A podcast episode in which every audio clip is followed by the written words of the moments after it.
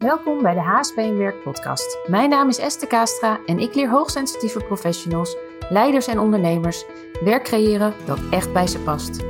In deze podcast inspireer ik je graag over alles wat met hoogsensitiviteit en werk te maken heeft. Voor meer zingeving, uitdaging en energie.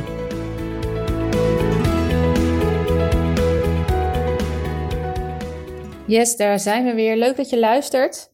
En ik ga het met je hebben over mijn inzichten vanuit de retraite die ik onlangs, uh, waar ik onlangs ben geweest op Vlieland.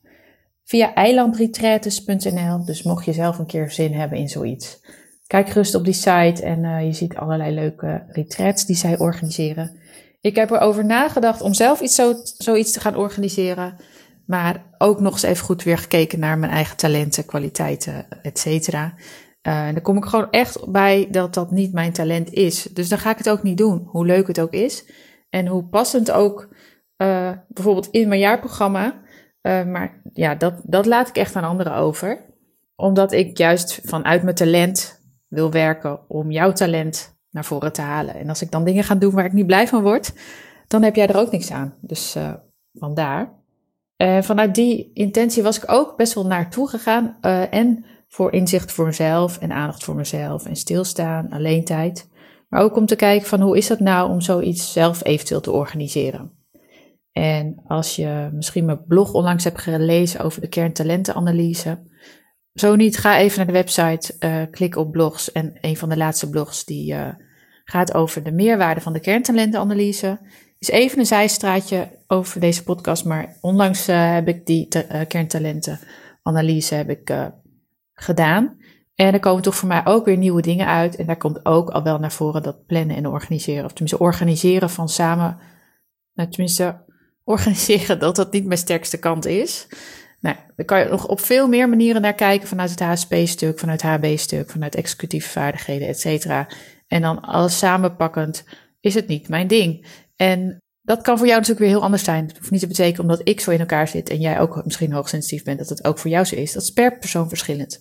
In ieder geval, ik heb vanaf heden besloten om de kerntalentenanalyse toe te voegen aan uh, het jaarprogramma Sensitief Leiderschap. De intense versie.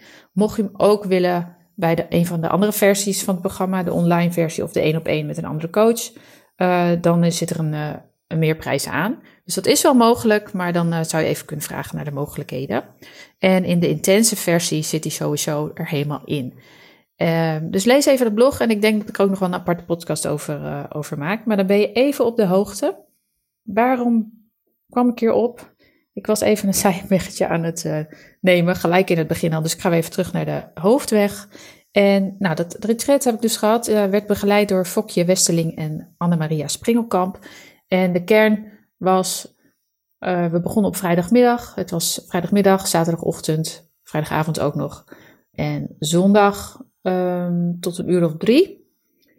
En we hadden het over zorg voor jezelf uh, met yoga, mindfulness en zelfcompassie. En ik moet heel eerlijk zeggen, bij mindfulness had ik altijd zoiets van, ja, ik weet niet. Of en dan sta ik erbij stil. Uh, maar mijn hoofd gaat toch wel door, dus ik ben niet zo goed in mediteren. Of, en in mindfulness, et cetera. Zelfcompassie had ik altijd wel interesse in. Nou, was ik nooit aan toegekomen, dus dit was het moment. En yoga, dat deed ik wel. Uh, en dan doe ik dat een tijdje en dan denk ik, nou, nu ga ik weer wat anders doen. En dat had ik al heel lang niet gedaan. En tijdens dit weekend ging het vooral over yoga, yin yoga. Dus dat was weer een hele andere vorm van yoga met allemaal vaste houdingen. Ook interessant hoe dat werkt. Maar in ieder geval werd super begeleid en er was ook ruimte om gewoon je eigen weg te, te bewandelen. Je kan denken van oké, ik moet alles meedoen, maar soms koos ik er ook voor om bijvoorbeeld s'avonds gewoon even niet mee te doen. En wat ik ook gedaan heb, is om een dag eerder naar Vlieland te gaan en een dag later weg te gaan. Zodat ik ook echt nog even tijd had zonder het programma. Nou, waardoor het voor mij echt super lekkere dagen waren. En ik echt helemaal opgeladen ben en met heel veel plezier erop terugkijk.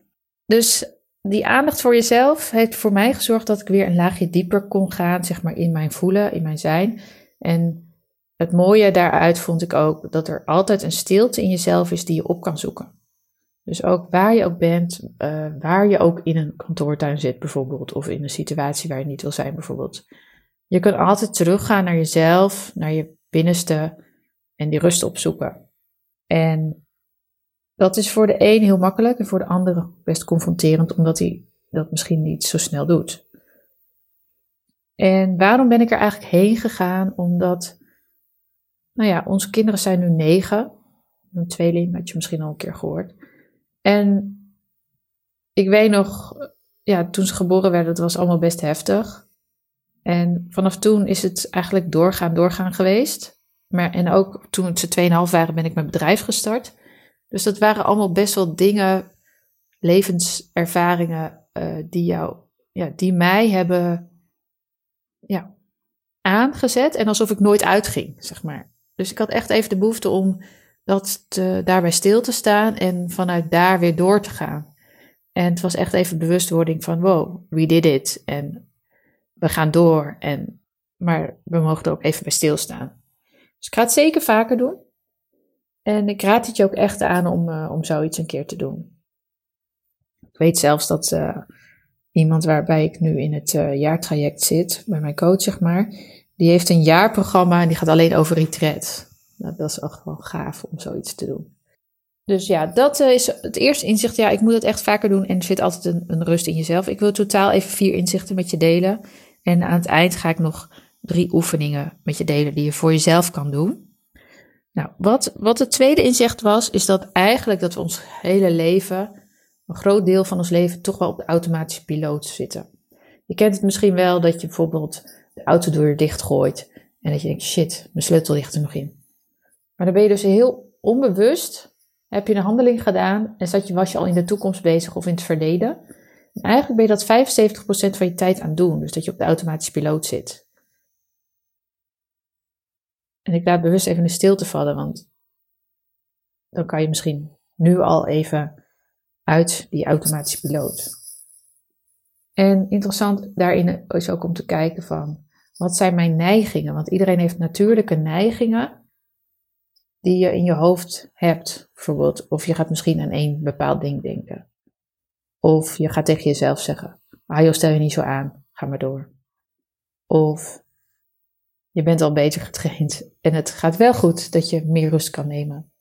En ik had het gisteren nog met iemand over. Is het resultaat, is er altijd actie nodig voor resultaat? Of is het ook een resultaat als je kan zijn en in het nu bent en voelt? Want als dat al het resultaat is, dan hoef je ook niet zo te streven en dan kan je die, ja, dat gejaagde misschien loslaten. En daarover gesproken, dat is het derde inzicht. Tenminste, wat, wat ik ook wel eens eerder gehoord had, maar wat op dat, in dat weekend weer even op zijn pootje terecht kwam. Of nou ja, op dat moment goede informatie was. Want ik ben er ook wel van overtuigd dat ook al herhaal je dingen, het kan elke keer in je leven weer op een ander moment, als je terug hoort, een andere betekenis hebben.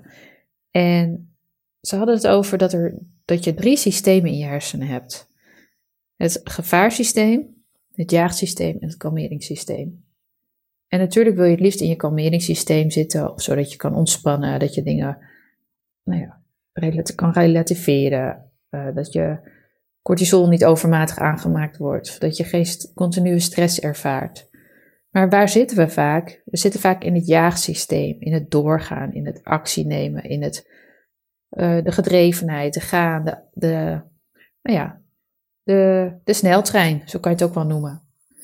En het kan zijn dat, die, dat je denkt dat je in het jaagsysteem zit, maar dat je eigenlijk in het angstsysteem zit, omdat jouw angstsysteem het, het jaagsysteem activeert. Dus dat je bijvoorbeeld denkt, oh ik moet opschieten, ik moet snel, want anders als ik daar ben, dan uh, lachen ze me uit of zo. Ik noem maar even wat, hè. Dus dat er een angst is waardoor je snel gaat.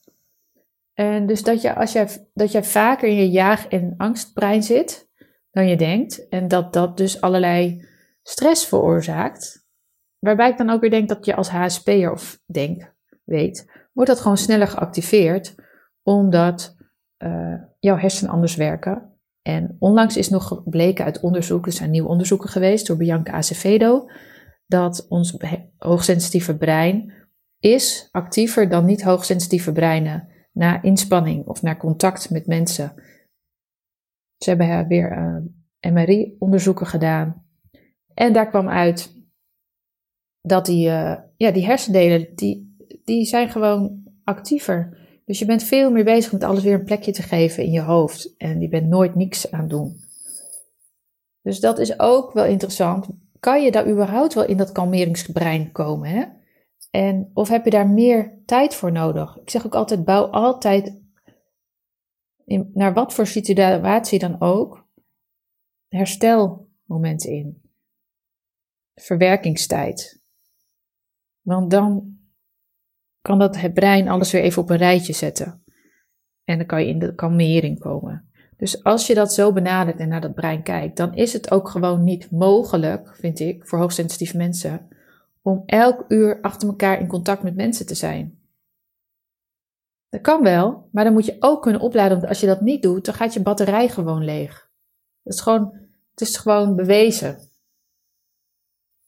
Dus als jij bijvoorbeeld veel Zoom calls hebt, zorg dat ze 50 minuten zijn, dat je nog 10 minuten kan verwerken. Nou, de laatste, of tenminste het vierde inzicht wat ik je met je wil delen. Oh nee, ik sla erin over vanuit de derde. Uh, dat er drie manieren zijn om in dat kalmeringssysteem te komen. Je kan werken aan je, aan je ademhaling, dus dat je daar focus op legt. Uh, aanraking is ook een manier om sneller in je kalmeringsbrein te komen. En werken aan je innerlijke stem. Je hebt vaak de innerlijke criticus, maar je kan ook juist gaan kijken, oké, hoe kan ik milder zijn voor mezelf? Hoe kan ik kijken wat die criticus me te vertellen heeft? Want die wil je vaak helpen. En wat is dan de boodschap daarachter? Uh, en hoe kan je dat dan zachter maken? Zodat je ook weer meer in de kalmering komt. Want ook die innerlijke stemmen kunnen jou weer in het jaagstuk zetten. Nou, en de vierde, het vierde inzicht of de vierde les, kan ik het ook noemen. Uh, er zijn nieuwe breinmethodes uh, die je kunt inzetten om naar die kalmering te gaan. En dat is je adem vertragen. Dus dat zou je nu voor jezelf even kunnen doen. Dat je je bewust je aandacht naar je ademhaling brengt. En dat je dan eigenlijk kom je daarmee al gelijk in het nu en niet meer in de toekomst of het verleden. En door naar die ademhaling te gaan en die te vertragen, te verdiepen, daar de focus op te leggen, ga je alweer naar de kalmering toe. Je kan hem nu even stopzetten door bijvoorbeeld en daar even bewust aan werken dan zit je weer aan. Uh, wat ook heel erg helpt, is dankbaar zijn voor wat je hebt. En daar bewust bij stilstaan. Want dat brengt ook weer een bepaalde hormoon, een gelukshormoon in jezelf aan. En wat je bijvoorbeeld kan doen, is dat je een hand op papier legt en om, om, omtrekt, zeg maar, de, de omleiding van je hand. En je andere hand ook, die omcirkel je ook of omlijn je ook, die teken je ook op papier. En bij elke vinger, bij de linkerhand bijvoorbeeld, zet je neer waar je dankbaar bent voor in je omgeving. En bij de rechterhand zet je bij elke vinger neer waar je dankbaar bent van jezelf. Wat vind jij van jezelf heel fijn? Waar ben je dankbaar voor? Nou, door daarbij stil te staan en dat vaker te doen, kom je ook weer in het kalmeringsstuk. En dan tot slot heb ik nog een, een vraag voor jou. Wat doe jij als een vriend van jou of vriendin een probleem heeft omdat iets helemaal mislukt is? En diegene neemt contact met jou op en die wil het erover hebben. Wat ga je dan doen? Wat zeg je dan tegen diegene? Misschien voel je hem alweer aankomen. Wat doe je als je zelf iets gedaan hebt wat misschien niet helemaal goed gegaan is? Hoe aardig ben je dan voor jezelf? Dat was hem voor vandaag. Ik ben benieuwd wat je ervan vond ik krijg uh, steeds meer leuke reacties uh, vanuit deze podcast. Ik, wil, uh, ik probeer gewoon, ja, het is eigenlijk mijn idee om meer podcasts op te gaan nemen. Ik ben nog even aan het kijken hoe ik dat goed kan inplannen in mijn week, weken. Maar ik vind het ontzettend leuk om te doen, maar soms schuif ik het voor me uit. Misschien ken je dat wel. Maar het helpt me wel als ik een reactie krijg hoe leuk je het vindt. Nou ja, niet dat dat moet hoor. Maar in ieder geval, het is leuk om te horen of dit iets aan jouw wereld toevoegt. Dankjewel voor het luisteren en een hele fijne dag.